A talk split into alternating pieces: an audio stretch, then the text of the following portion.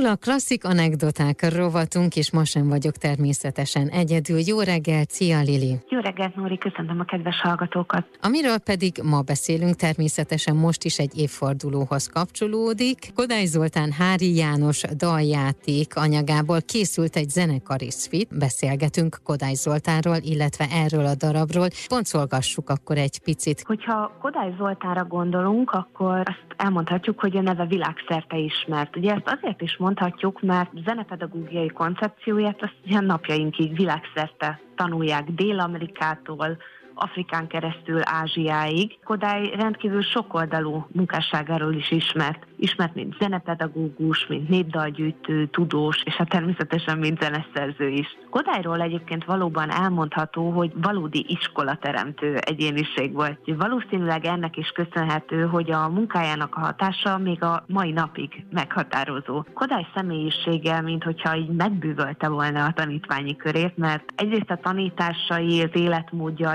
jelleme és a kisugárzása is ez abszolút mintakövetésre inspirálta a tanítványait. A nagy közönség leginkább a kórus műveivel, vagy az oratórikus műveivel, például a Számusz Hungarikusszal találkozhatott, és hát természetesen a rovat mai témaadójával, a Hári János daljátékkal és hát Svittel. Kodály Zoltán tevékenysége szerteágazó volt, és szerencsésen hosszú életet élt, de az életének a fő pontjain menjünk azért végig. Igen, talán most jelen esetben leginkább a fiatal korára és az ifjúkori zenei élmény anyagára koncentrálnék. Ugye 1882. december 16-án született Kodály Zoltán Kecskeméten, és az egy évben volt egyébként Igor Stravinsky orosz zeneszerzővel, aki szintén ugyanebben az évben született. Mivel Kodály édesapja a magyar államvasutaknál, a MÁV-nál dolgozott, ezért hát elég gyakran áthelyezték a családot, uh-huh. úgyhogy a kis Zoltán születése után először Szobra, aztán a Pozsony megyei Galántára költözött a család. Itt kezdte meg az ifjú Zoltán a tanulmányait is, és hát tíz éves volt, amikor ismét költözniük kellett Nagyszombatra, nagyon jó nevű nagyszombati gimnáziumba járt. Itt kezdte meg a zenei tanulmányait is, hát lényegében autodidakta módon, egy apró segítséggel, és hát így már részt tudott venni például az otthoni kamarazenélésekben is, mert nagyon jól zongorázott, hegedült, brácsázott és csellózott is. És ez már nagyon korán nagy hatással volt rá például Bach zenéje, és egyben az iskolai kórus éneklés is, de megismerte Beethoven és Liszt miséit is, ami egyébként a korai kompozícióin is meglátszott. 13-14 éves volt, amikor ezeket az első kompozícióit lejegyezte, és ezek pont ezekben a műfajokban készültek, például zongoradarabok, miserészletek, két Ave Maria szólóénekre. Ekkor volt, ugye 14 évesen, amikor két hetet Budapesten tölthetett, és hát ekkor zajlott a milleniumi kiállítás. Itt találkozott többek között a később rá hatalmas hatást gyakorló népi kultúrával is. Vikár Béla nevével, aki ugye akkor népdalgyűjtő volt, népi kultúrákkal, népviseletekkel, és ez mind nagyon fontos volt ekkor számára. Nagyon fogékony volt egyébként a kultúrára is minden szempontból, tanulmányokat is és dolgozatokat is írt, például irodalomtudományból. Írt egy tanulmányt, aminek az volt a címe, hogy párhuzam Vergilius Éneisze és a Huméroszi eposzok között. És hát akkor 17 éves volt, szóval valami egészen fantasztikus, mm. hogy milyen tájékozottsága volt. 1900 és 1904 között utána már párhuzamosan tanult zeneszerzést és bölcsészetet, a Zeneakadémián tanult zeneszerzést egyébként, és hát meg is szerezte nagy sikerrel a zeneszerzés diplomáját. Egy évvel később ismerkedett meg későbbi feleségével, az akkor még Gruber Henrik nével, uh-huh. az a Schlesinger Emmával, akit zeneelméletre tanított. És ez az Emma asszony, ő egy ilyen fantasztikusan művelt figura volt, és hát az ő szalonjában gyűltek össze akkor legjelentősebb magyar értelmiségi figurái, és hát az ifjú Kodály itt találkozott többek között Bartók Bélával, akivel utána később nagyon szoros barátságot alakítottak ki. Ugye ezt követően mentek el egy gyűjtőútra is. Amit fontos kiemelni szerintem, Párizsban és Berlinben is járt ösztöndíjjal, és megismerkedett Claude Debussy zenéjével, Ugye akkor a kortársa volt Debussy, 24 éves volt ekkor Kodály, és 44 éves volt a francia zeneszerző. És hát Debussy zenéje az nagyon nagy hatást gyakorolt Kodályra. 1907-ben meg is írta egy zongora darabját, ami kifejezetten Claude Debussy egy dallamára íródott, úgyhogy ebbe talán érdemes röviden bele is hallgatni, mert Kodálynak egy, egy teljesen más zenei arcát ismerhetjük meg ebből a rövid részletből. Úgyhogy nagyon erősen érződik egyébként ez a Debussy hatás.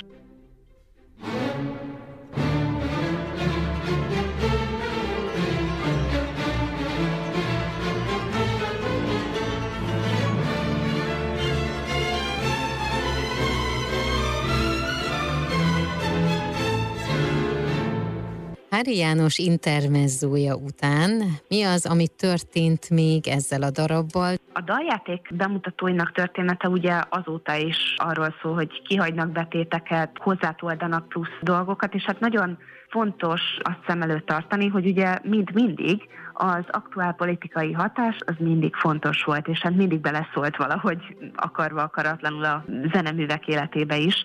Például érdekes, hogy amikor 1962-ben megjelent a Hári Jánosnak a, a zongora kivonata, akkor abba több számot nem tett bele. Például kihagyta a Zsidó család című negyedik számot is, ami hát a Dalos Anna szerint minden bizonyal ezt azért tette, mert úgy érezte, hogy 45 után nem szerencsés igazán a zsidókat egy népcsoport képviselőiként a színpadra állítani, de attól függetlenül maga a zenei anyag, az fennmaradt. Ebből hallgassuk is meg ezt a részletet.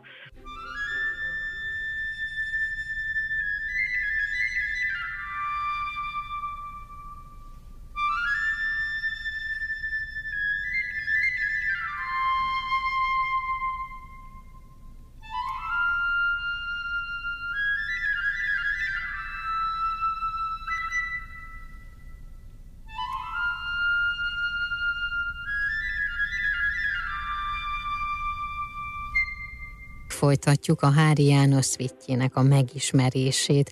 Meséld el, kérlek azt, hogy mi is pontosan a szvit, hogy lehet ezt körbeírni, vagy megmagyarázni, mi a definíciója? A, a szvit az egy olyan többtételes zenemű, ez a barokkból eredő műfaj, ami leggyakrabban tánctételeket állított párba ilyen lassú, gyors, vagy páros és páratlan táncpárok kerültek be, és hát ez nyilván évszázadról évszázadra változhatott. Úgyhogy maga a Hári János Svit ennek a daljátéknak a zenei anyagából készült, és Kodály ezt azért hozta létre, hogy pont ezektől az aktuál politikai felhangoktól egy kicsit mentesítse ezt a darabot, mert uh-huh. hogy Kodály nagyon óvakodott mindig attól, hogy politikai vélemény nyilvánítson. És ez eléggé meglepő ennek fényében. Ami még talán érdekes, és a Sweethez hozzátartozik, hogy Kodály pont ezek miatt, az aktuál politikai utalások miatt félt attól, hogy külföldön nem fog sikert aratni ez a darab. Ebben mhm. nem volt igaza, és hát meg is lepődött ezen. Fordítások és egyébként eléggé polkorrektek lettek, úgyhogy ezek abszolút tompították a feszültségeket. Érdekes, hogy maga a Street premierje például 1924. március 24-én volt Barcelonában, a Grand Teatro del Liceo-ban, és ezt Fleischer Antal vezényelte. Viszont sokáig nem ezt a bemutatót tartották az ős bemutatónak igazán, hanem Willem Mengelberg vezényelt december 15-én egy koncertet a New Yorki Filharmonikusok élén.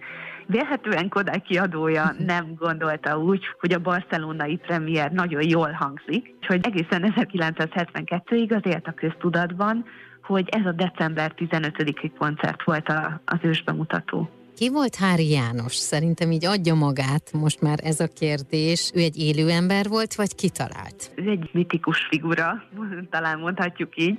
Egy egyszerű ember valójában Hári János, egy kiszolgált katona, ahogyan Kodály mondja, aki hát ott ül a kocsmában, és egyre csak mesél. Ezekben a mesékben azért keveredik ez a groteszkség, fantázia, a realitás és a naivitás is, de Igazából ez talán mindegy abból a szempontból, Kovács János úgy fogalmazza meg, hogy Hári nem egy ilyen Münchhausen báró, aki csak ilyen nagyokat mond, ilyen kitalált történeteket és, és direkt hazugságokat, hanem egy abszolút szerethető figura, maga a mese a lényeg, amit mond az álomvilág. Úgyhogy igazából Hári Jánosnak a figuráját leginkább, mint egy ilyen nagyszájú mesélő fogalmazhatnánk meg. Szedjük szét egy picit, vizsgáljuk meg részletesen Hári János szvítjét, a tételeket, illetve ugye konkrétan majd az intermezzót is. Hogyha arról beszélünk, hogy miért ezt a hat tételt választottak ki Kodály a daljátékból a szvítjéhez, akkor azt kell mondanunk, hogy ez a humor és a patetikusság, ami kettősségében megjelenik, és maga a zene is igazi mesélőtársa a, a szövegnek, egy valódi illusztráció igazából a történethez. Például az első tételnél, aminek az a címe, hogy kezdődik a mese. Tényleg a falubeli kocsmában játszódik, és hát ugye halljuk, ahogy Hári János meséli a kalandjait, és körbeülik a kocsmában lévők Hári Jánost, és hát nyilván látszik, hogy nagyokat mond, és van, aki például issza a szavait, de, de van, aki abszolút kételkedik abban, hogy ez igaz lehet, és hát rá is tüsszent, ami magában a zenében is megjelenik, és hát ez a furcsa komikus jelenet az, ami, ami elindítja ezt a darabot, úgyhogy ebbe is hallgassunk bele. Fischer Iván vezényli a fesztivál zenekar.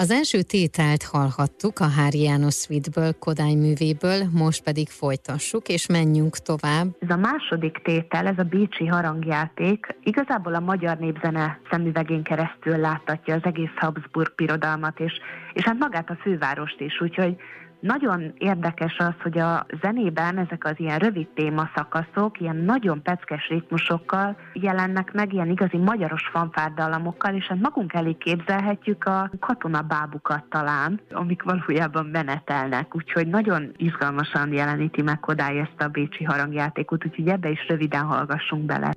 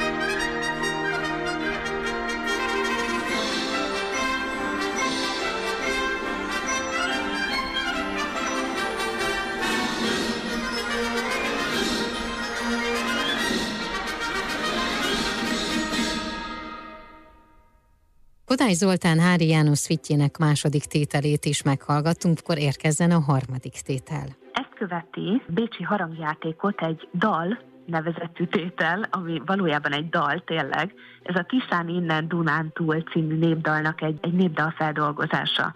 És hát ez egy egészen egzotikus jelleget kölcsönzött a Svitnek, ez az egyetlen népdalfeldolgozás egyébként, ami bekerült a zenekari szvédbe ebből a daljátékból. Ezt az egzotikusságot, ezt az egzotikus hangvételt erősíti fel a cimbalom hangszer, amit tipikusan magyar hangszerként tartanak számon. Ez azonban nyilván, amikor külföldön előadták ezt a művet, akkor a hangszernek a beszerzés az eléggé nehézkes volt, mert hát nem tudták beszerezni. Úgyhogy Kodály azt az engedményt tette, hogy vagy csemballót használjanak, viszont azért a legtöbb zenekarnál csemballó sem volt, úgyhogy legtöbb esetben külföldi előadások során zongorát használtak a cimbalom helyett. Amit itt még fontos megjegyezni, hogy a nemzetiségek dallamai és a háriban felhasznált népdalok vagy dallamok a daljátékban mind a galíciai régióból származtak, tehát ugye abból a régióból, ahol Hári elméletben szolgált. Tehát, hogy ez a történelmi hűségét például a zenei anyagnak ez, ez abszolút megerősíti, és hát ettől válik igazából nagyon autentikussá maga a Hári János. De egy kicsit ebbe a Tiszán innen Dunántúlba is hallgassunk bele, mert ezt szerintem mindenki ismeri, aki a Hári Jánost valaha hallotta.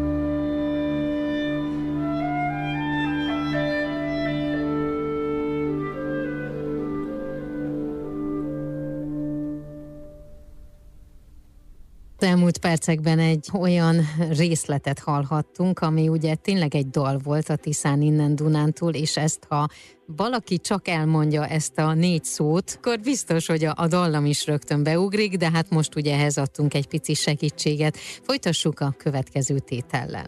Igen, ezt a lírai hangvételt egy kicsit karikatúrikus, groteszk tétel követi, pedig Napóleon legyőzésének és elfogásának meséje, amit hát Hári János természetesen túlzóan mond el.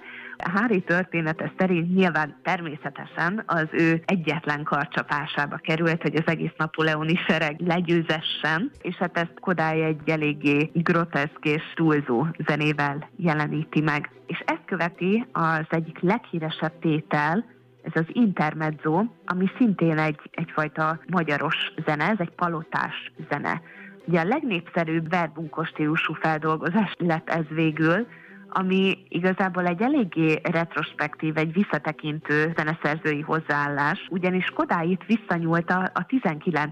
századhoz ugye felidézte az akkori magyar ünnepi zenét, és hát egyben azt az ilyen mámoros hangulatot, ahogyan elvileg visszaemlékeztek erre a korra a 20.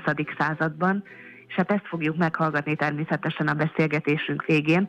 Viszont a zárótételről még talán annyit érdemes elmondani, hogy pedig a császári udvar bevonulása címet kapta, és hát ez szintén a túlzás elvére épül, úgyhogy nagyon rövid dallamok vannak, és hát érdekes módon ezt állítja szembe Kodály egy hatalmas zenekari apparátussal, ami eléggé groteszkül hat.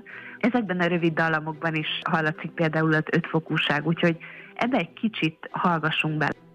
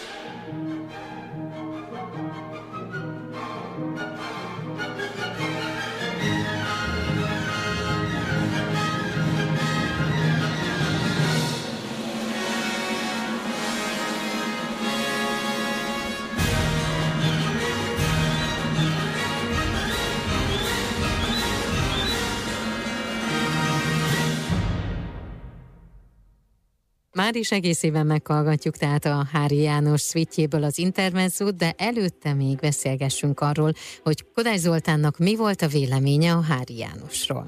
Ugye tudni érdemes, hogy Kodály Zoltán hihetetlenül grafomán volt, úgyhogy rengeteg szöveget írt, rengeteg feljegyzést írt. És hát ennek a kutatása egyébként még a, mind a mai napig tart, és hát rengeteg minden feltáratlan még. Viszont Kodálytól sok írást közöltek a Visszatekintés című kötetekben, és ezt ez nagy közönség számára is hozzáférhető.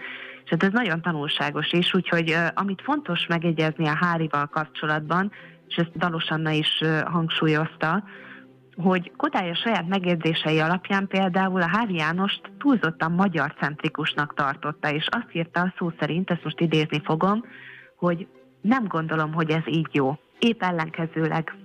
Ebben gyökerezik sok régi bűnünk, a magyar történelem politikai bűnei. A művészetnek azonban nem feladata, hogy oktasson, ítélkezzen vagy meggyőzzön. A művészetnek csak megjelenítenie kell. Eddig tartott az idézet. És hát azt gondolom, hogy ez egy nagyon fontos üzenet, különösen a napjainkban, úgyhogy zeneművészet egyik legmegdöbbentőbb jellegzetességének tartom, hogy, hogy ugye érzelmekkel ábrázol, hogy szubjektíven hat, és hát nyilván elsősorban az érzelmekre hat, úgyhogy ez az, amiért néha útmutatást vagy megnyugvást tudunk találni a, a zenében, vagy esetleg feloldozást, úgyhogy én abban bízom, hogy a zene az sokaknak mankóként tud segíteni. Legyen így, és nagyon szépen köszönöm, és érkezünk jövő héten is, akkor is egy újabb klasszik anekdotával. Köszönöm.